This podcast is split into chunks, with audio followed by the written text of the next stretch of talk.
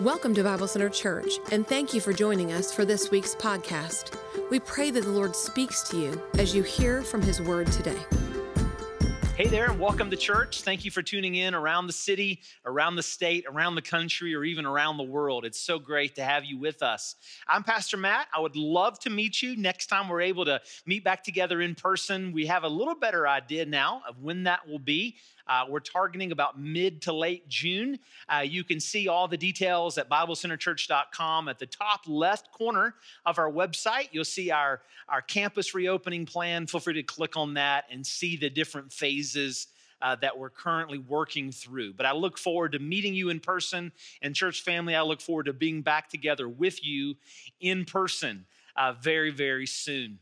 If you have your Bible or your Bible app, go ahead and open with me to the book of Exodus, Exodus chapter 3. Uh, you can Google it if you like. If you're new to church, uh, the book of Exodus is actually the second book in the Bible Genesis, Exodus. We're going to continue our series as we go through the entire book this summer. The series is entitled Divergent What in the World Do We Do Now? We're actually walking through uh, the Exodus with the people of God about 3,400 years ago, and we're learning what they're learning. We're trying to see what God told them during times of transition, uncertainty, and confusion, and apply that to our, our current situation of coming out of this pandemic of transition, uncertainty, and confusion. But in today's message, we're going to see from Exodus chapter 3 a message that I've entitled Joining God in His Mission. Joining God in His Mission. What does God want us to do as we emerge from a pandemic? Well, we saw a couple weeks ago that God wants us to see grace in the people around us. We learned last week that God's grace is greater than our mistakes. And today we're going to see that God wants us to continue to pursue his mission, to be on mission, even though this isn't an ideal time. Actually, if you think about it, there's never really been an ideal time to fulfill the mission of God. If it's not one thing, it's another. And so, in this message, we're going to keep it really, really simple.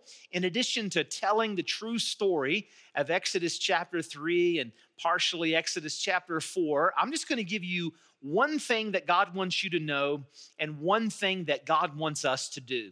One thing God wants us to know and one thing God wants us to do. Let's go ahead and dive in Exodus chapter 3, starting in verse 1.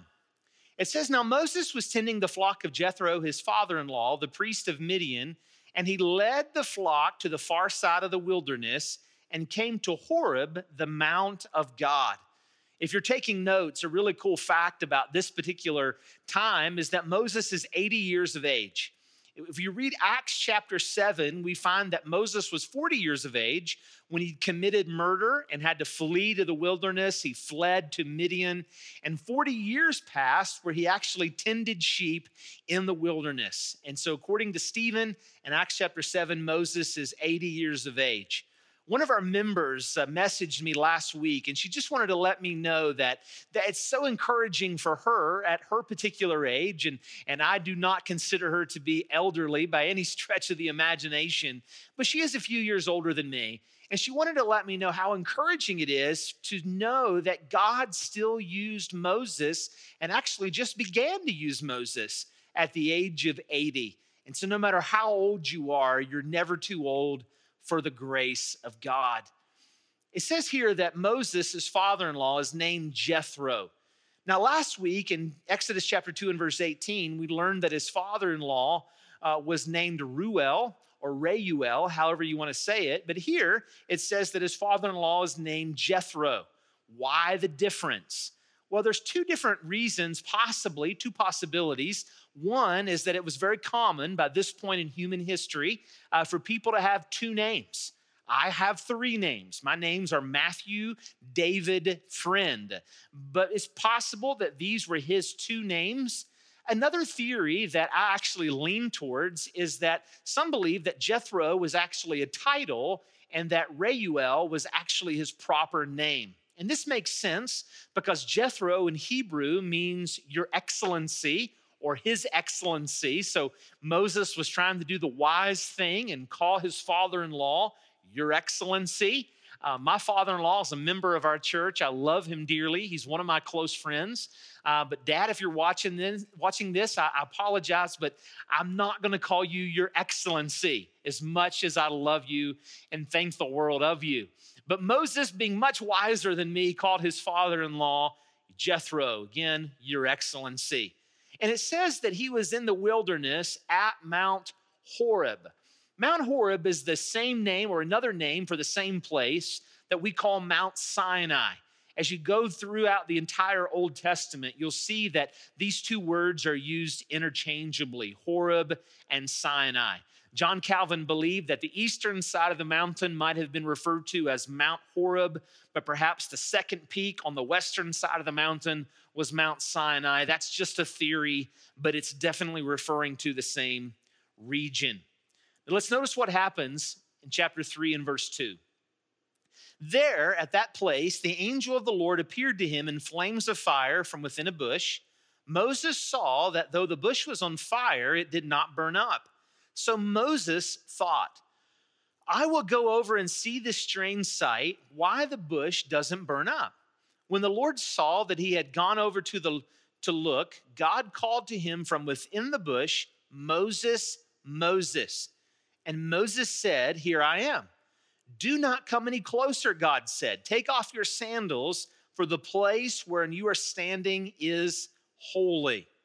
Then he said, I am the God of your father, the God of Abraham, the God of Isaac, and the God of Jacob. At this, Moses hid his face because he was afraid to look at God. Now, imagine with me that uh, you go out back, maybe to your back deck or to your back patio, and you're going to cook on the grill.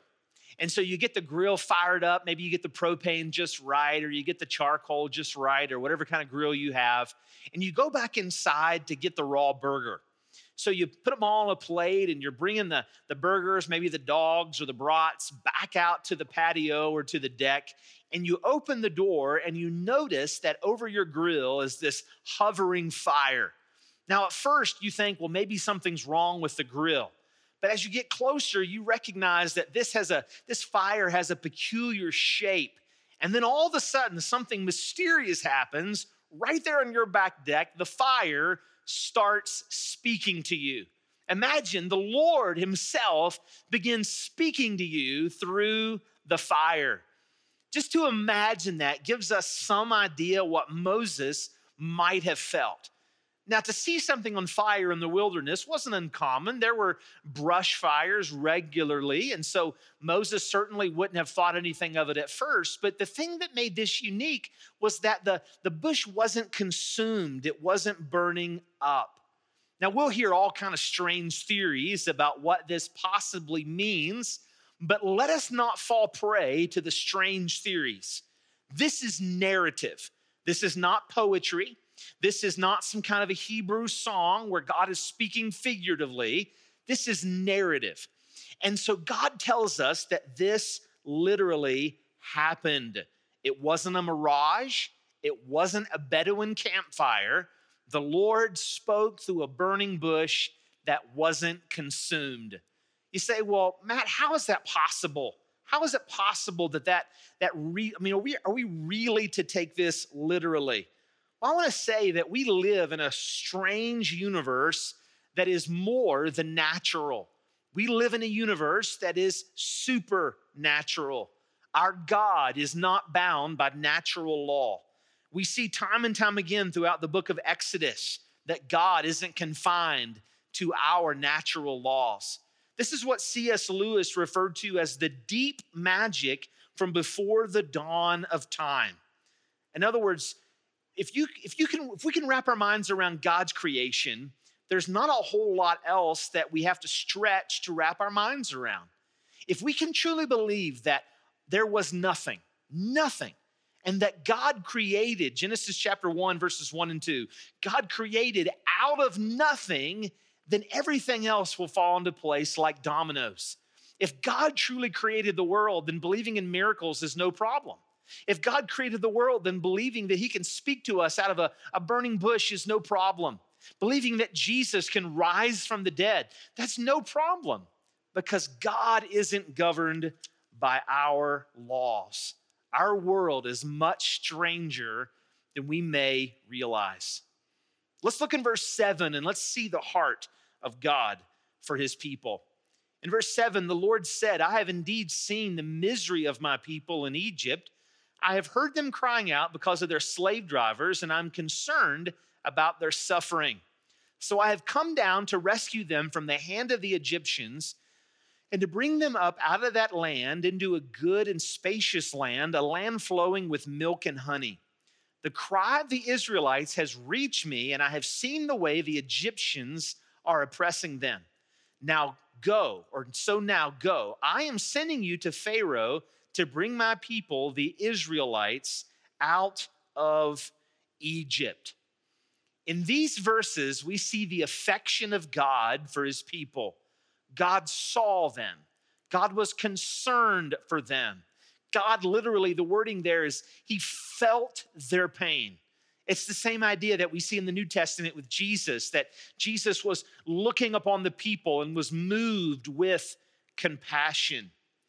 Notice that it doesn't say God was only concerned that they go to heaven when they die.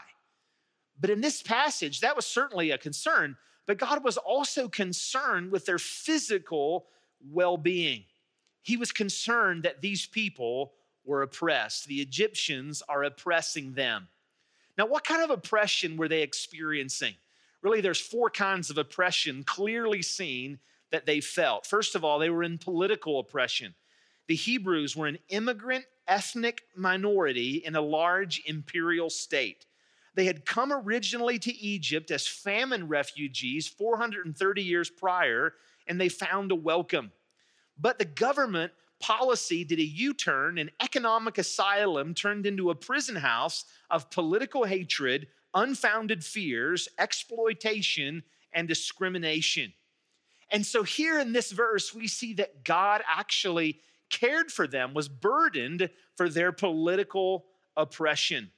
God wanted them to establish a free nation where permanent slavery and political oppression were intolerable so that the promise to Abraham could be fulfilled. God did liberate them. We're going to find out here in a few weeks. But God addressed their political oppression. God was also concerned for their economic oppression. The Israelites were being exploited in slave labor on land not their own, for a government not their own. For the economic benefit of Egypt, Egypt was using them as slaves for their agricultural product projects and for their construction projects. But it wasn't enough for God just to relieve them in Egypt. No, God wanted to pull them out of Egypt and to establish their own land with their own economic system that would outlaw oppression within Israel itself. God was concerned for them economically. God was also burdened for them socially. We saw two weeks ago in Exodus chapter 1 that the Egyptian government had invaded their family life and took away their fundamental right to have male children. The government decided who should live and who should die. It is always, even in 2020, it is always a dangerous thing if the government decides who should live and who should die outside of Romans chapter 13, depending on your view of capital punishment. But it is definitely a dangerous thing for the government to decide what infant should live and what infant should die. It is a dangerous thing if the government ever sticks its fingers in, in what senior citizens should live or what senior citizens should die or what person with disabilities should live or whether or not they should die. God was concerned for them socially, politically, economically, and God was also concerned for them spiritually. We see at the end of chapter four that one of the reasons that Moses told Pharaoh to let the people go was so that they could go and worship freely. You see, Pharaoh had them making bricks and blocks seven days a week uh, from sun up to sundown. And so, uh, for what life that they had left, they had certainly had no time to worship. And so, all of it fit together.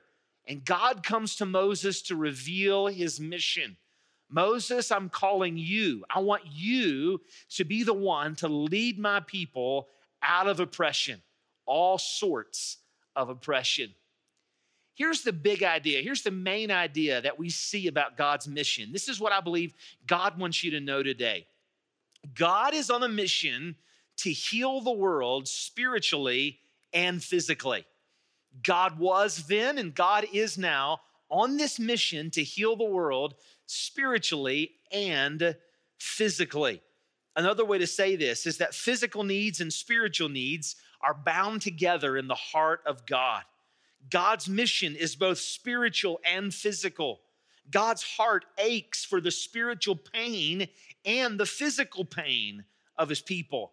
God hurts when people hurt, whether their pain be spiritual or physical. God is on a mission to heal the world spiritually and physically. Now, we see this in the life of Jesus. Thankfully, Jesus preached the gospel and he, he taught God's word everywhere he went. But over and over again, we see Jesus healing the sick and giving sight to the blind and raising the dead and feeding the hungry. Every miracle that Jesus ever did alleviated some type of human suffering. Every single miracle. Well, even the bellies, if you think about it, the bellies that Jesus fed still got hungry again the people that Jesus raised from the dead still died again. The blind that Jesus gave sight to eventually lost their sight again, even if just in death. So Jesus wasn't doing these things for permanence, but he was doing these things as an illustration. He was saying, Do you want to know what the gospel's like? Do you want to know what the spiritual good news is like? Well, it's a lot like a blind man being given his sight. It's a lot like a woman being raised from the dead. So they were pictures, they were illustrations.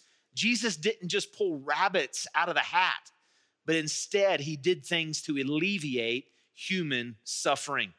This is the message of Romans chapter 8. If you're taking notes, you want to write down Romans chapter 8, verses 18 through 21, where God promises to, to one day liberate the earth from its groaning, from its pain.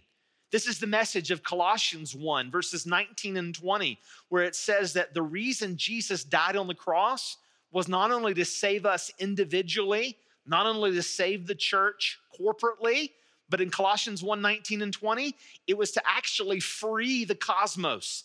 It was to bring reconciliation and peace to all of God's creation. There's so much wrapped up in the cross of Christ more than just our individual salvation. This is the message of Revelation chapter 21, verses 1 through 4, when God's word tells us that God one day is going to create a new heavens and a new earth. It tells us that he's going to live with his people forever, and God is going to wipe every tear from our eyes. You see, the gospel message, again, is more than just we need salvation. But the gospel message is this grand story. It's this large story from the beginning of time as we know it to the end of time or eternity as we know it. We see in the scriptures that God creates, God created all things. But unfortunately, sin broke all things. But Jesus came to save all things. For God so loved the world that whosoever believes in him will not perish, but have everlasting life. Jesus died on the cross, he was buried, and he rose again to bring salvation. But even that isn't the end of the story. For those of us who call ourselves Christians, that's just the beginning of the story. Because the gospel teaches us that God not only creates and sin breaks and Jesus saves, but also the Bible teaches us that Jesus transforms. Jesus is transforming us day by day into his image through his word, through prayer, through trials, through the people of God. And one day, God is going to restore all things to himself. If you read the last two chapters of the Bible, the last two chapters of the Bible remind us that this is always, has always been God's mission. He's going to heal the world spiritually and physically.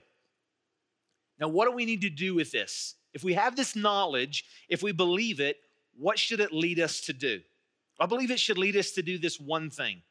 Let's join God in his mission to heal the world spiritually and physically.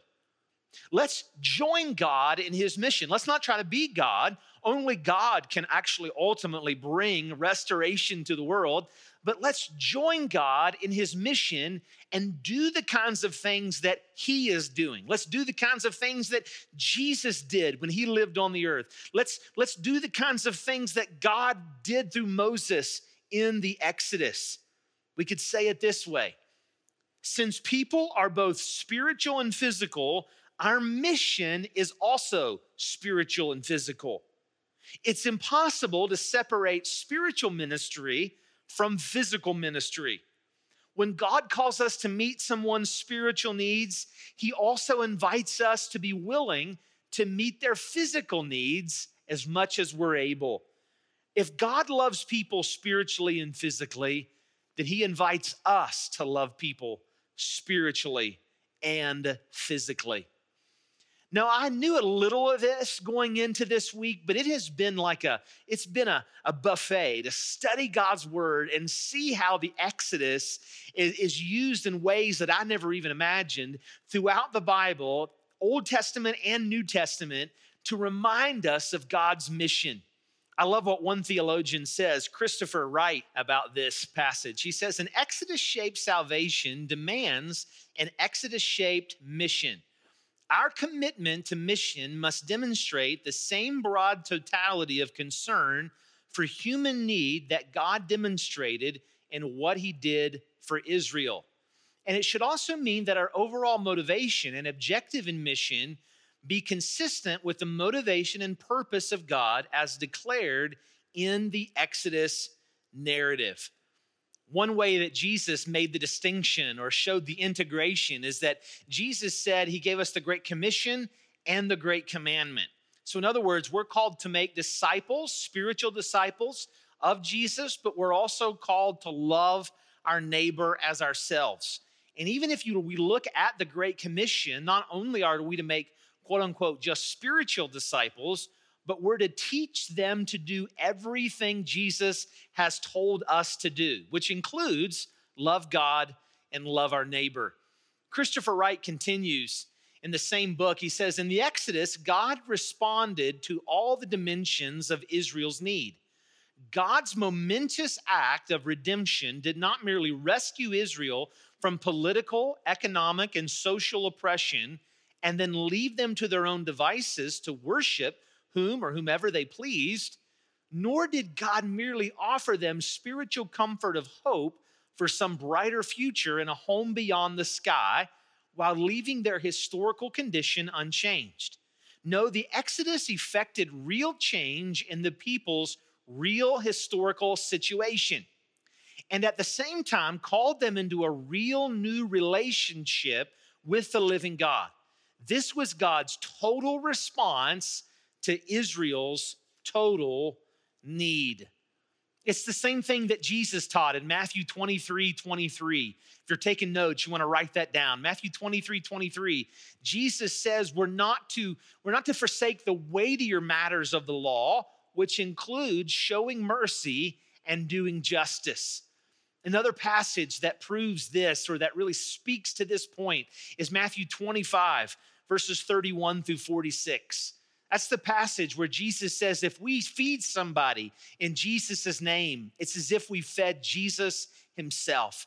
If we clothe somebody, give somebody a cup of cold water in Jesus' name, it's as if we've done that to Jesus himself. And this, no doubt, rubbed off on Jesus's family, his, his biological family. His half brother was James, the author of James in the New Testament. And his half brother James wrote in James 1 27, he said that true religion and undefiled is to visit the fatherless and widows in their affliction and to keep ourselves unspotted from the world. In other words, true religion is to serve and love people the way Jesus served and loved people. Now, on the personal level, I have seen so many of you do this through this pandemic. I've heard stories of, of children serving senior saints, and I've heard stories of senior saints serving the families or, or serving children. I've heard of students serving students, neighbors serving neighbors, coworkers, you serving other coworkers.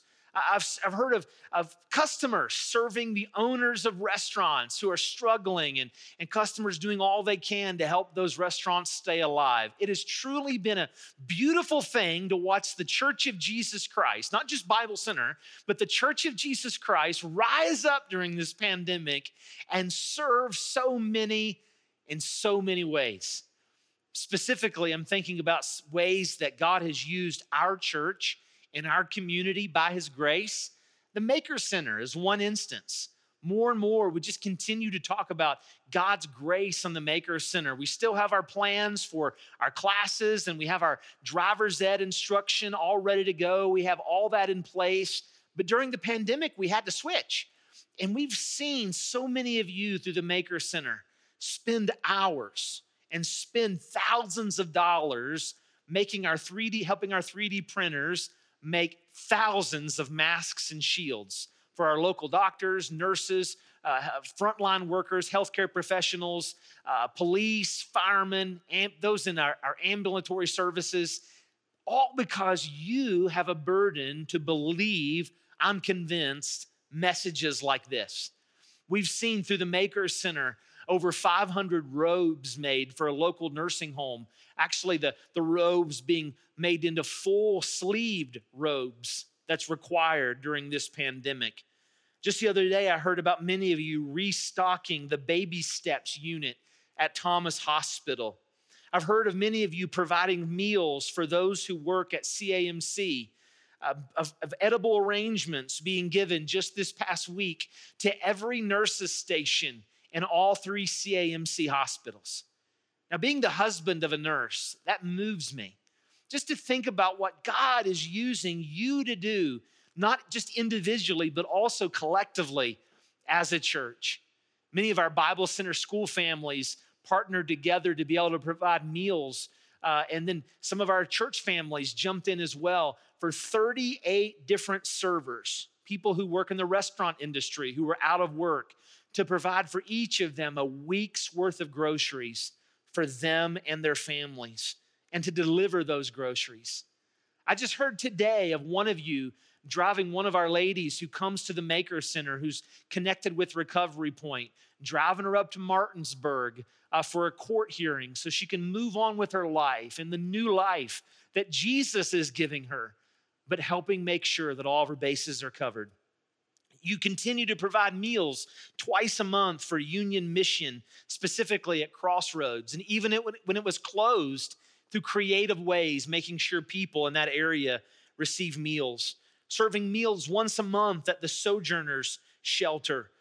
This past week, I heard of where Mountain Mission called us uh, looking for some help and, and for 10 different single moms who are out of work and their children are out of school, and you rose to the occasion to serve with Mountain Mission.